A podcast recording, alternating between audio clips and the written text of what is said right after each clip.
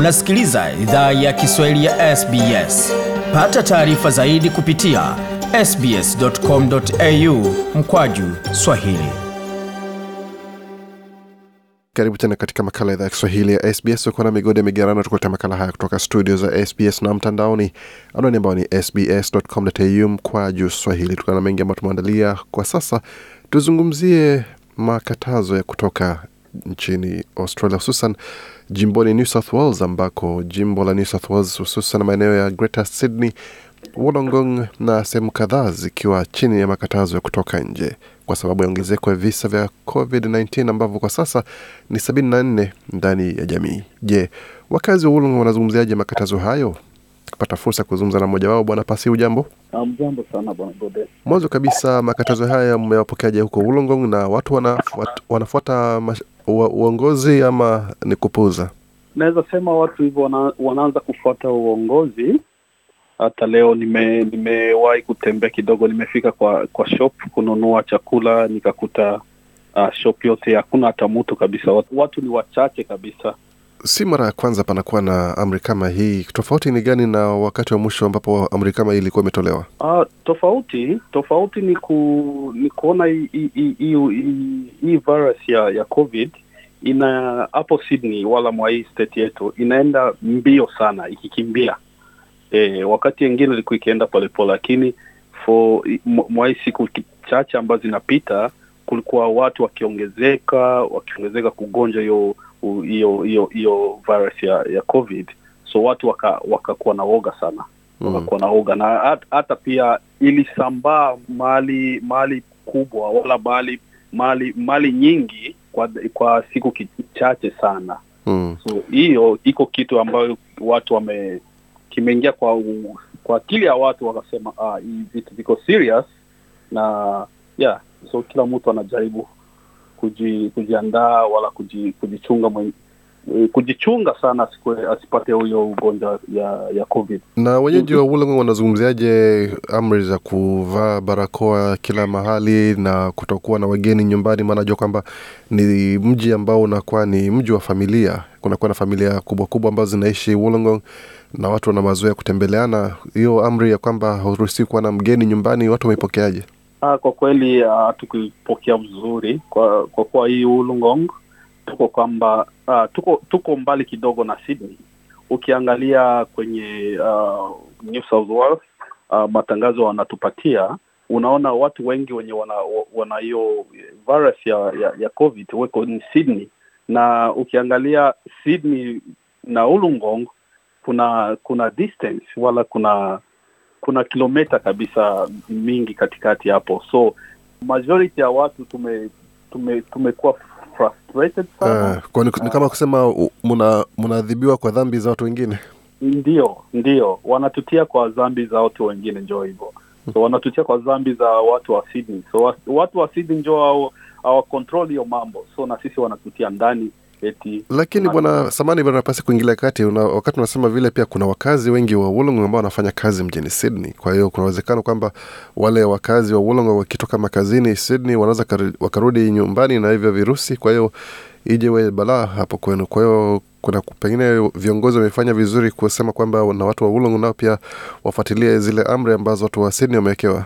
Kwa kweli nikisema hivyo kweli na, najua hata hapa Ulngong kuna wakati tulikuwa na watu wenye walikuwa na hiyo ukimwi wala hiyo virus ya, ya COVID, lakini kwa hiyo mambo nasema, mi naona kama inaweza kuwa rahisi ku, kuambia watu wenye wanatumika Sydney uh, watu wenye wanakaa Ulungongo wanatumika Sydney kuto, kusimamisha hizo kazi, na hiyo inaweza kuwa inaweza kuwa rahisi sana na ku, ku, ku, kuchunga Wollongong isiingilie na hiyo hiyo uh, virus ya ukimwi. Juu ukiangalia Wollongong na Sydney kweli ni, ni, ni barabara ni moja, tuna highway moja ndio ambayo inaenda huko Sydney, so hiyo inaweza kuwa nyepesi sana kufunga hiyo hayo. Wanasema okay, wa Wollongong kama unaishi Wollongong usifike Sydney kwa hiki kwa hizi siku wala kwa two weeks wala kwa siku zozote zenye wanaweza hiyo inaweza kuwa rahisi.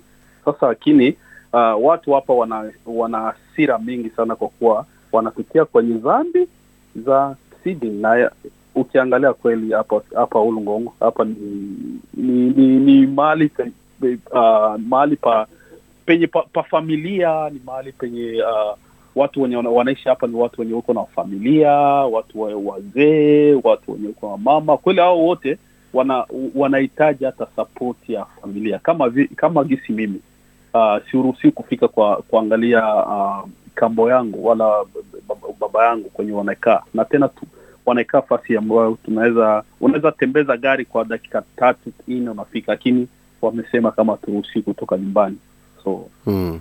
Inakuwa ni Mm. tatizo kabisa. Na kwa upande wako pia, najua kwamba wewe ni mmoja wa wale ambao wanatoa huduma muhimu kwa upande wa huduma za afya mm. hospitalini, ama unakotumika ama unakofanya kazi kwa sasa, kuna kesi nyingi za watu ambao wana virusi vya COVID ama zimepungua hapa Wollongong?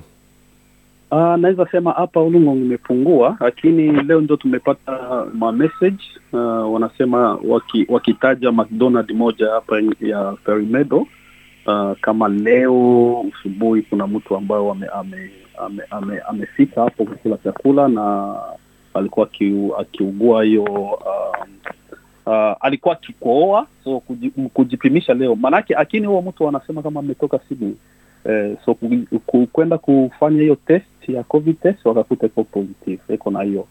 So ndio mbana wakatia wakatutumia sisi wote ma message wakisema kama kuna mtu ambaye wamefika hizo hizo hizo saa uh, pale kwa hiyo McDonald ya Ulung'ong anabidi aende na yeye kujipimisha angalie kama iko mzima so Aha. lakini hiyo ni hiyo kesi ambayo imepatikana ime- ime- ime- imepatikana leo, lakini hizi siku zote tulikuwa tuko sawa kabisa. Kwa upande wa chanjo, watu wanaitikia kupokea chanjo ama bado kuna mashaka kuhusu chanjo? Uh, naweza sema kwa saa hii watu wengi wana, wanaitika wanaitika. Hata mimi nime, nimepata chanjo yangu na mimi nilikuwa mmoja ambayo nilikuwa si si, si trust, Walikuwa na si na mashaka kuhusu chanjo? Nilikuwa na mashaka mengi. Mashaka yako yalikuwa yanasababishwa na nini?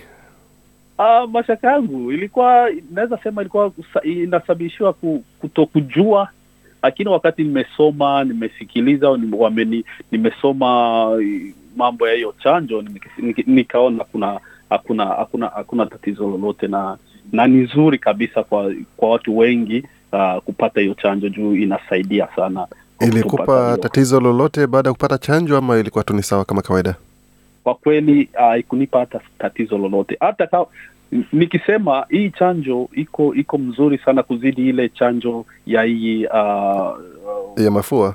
ya mafua unajua kwamba mimi ni, ni, ni natumika kwa niko, ni, mna, niko mnes Mm. uh, kwa kila mwaka inabidi tupate hiyo uh, chanjo ya mafua na nikikumbuka kuna wakati nyingi sana nikipata chanjo ya mafua naugua mafua kwa hizo siku siku kidogo kabisa lakini hii chanjo ya covid ilikuwa sawa kwa mwili yangu kabisa sikupata kila kitu sikusisikia hata kila kitu yoyote Naam, Mm. vizuri kabisa na hongera kwa kupata chanjo yako na asante kwa kuzungumza nasi kutueleza hali inavyoendelea hapo Wollongong.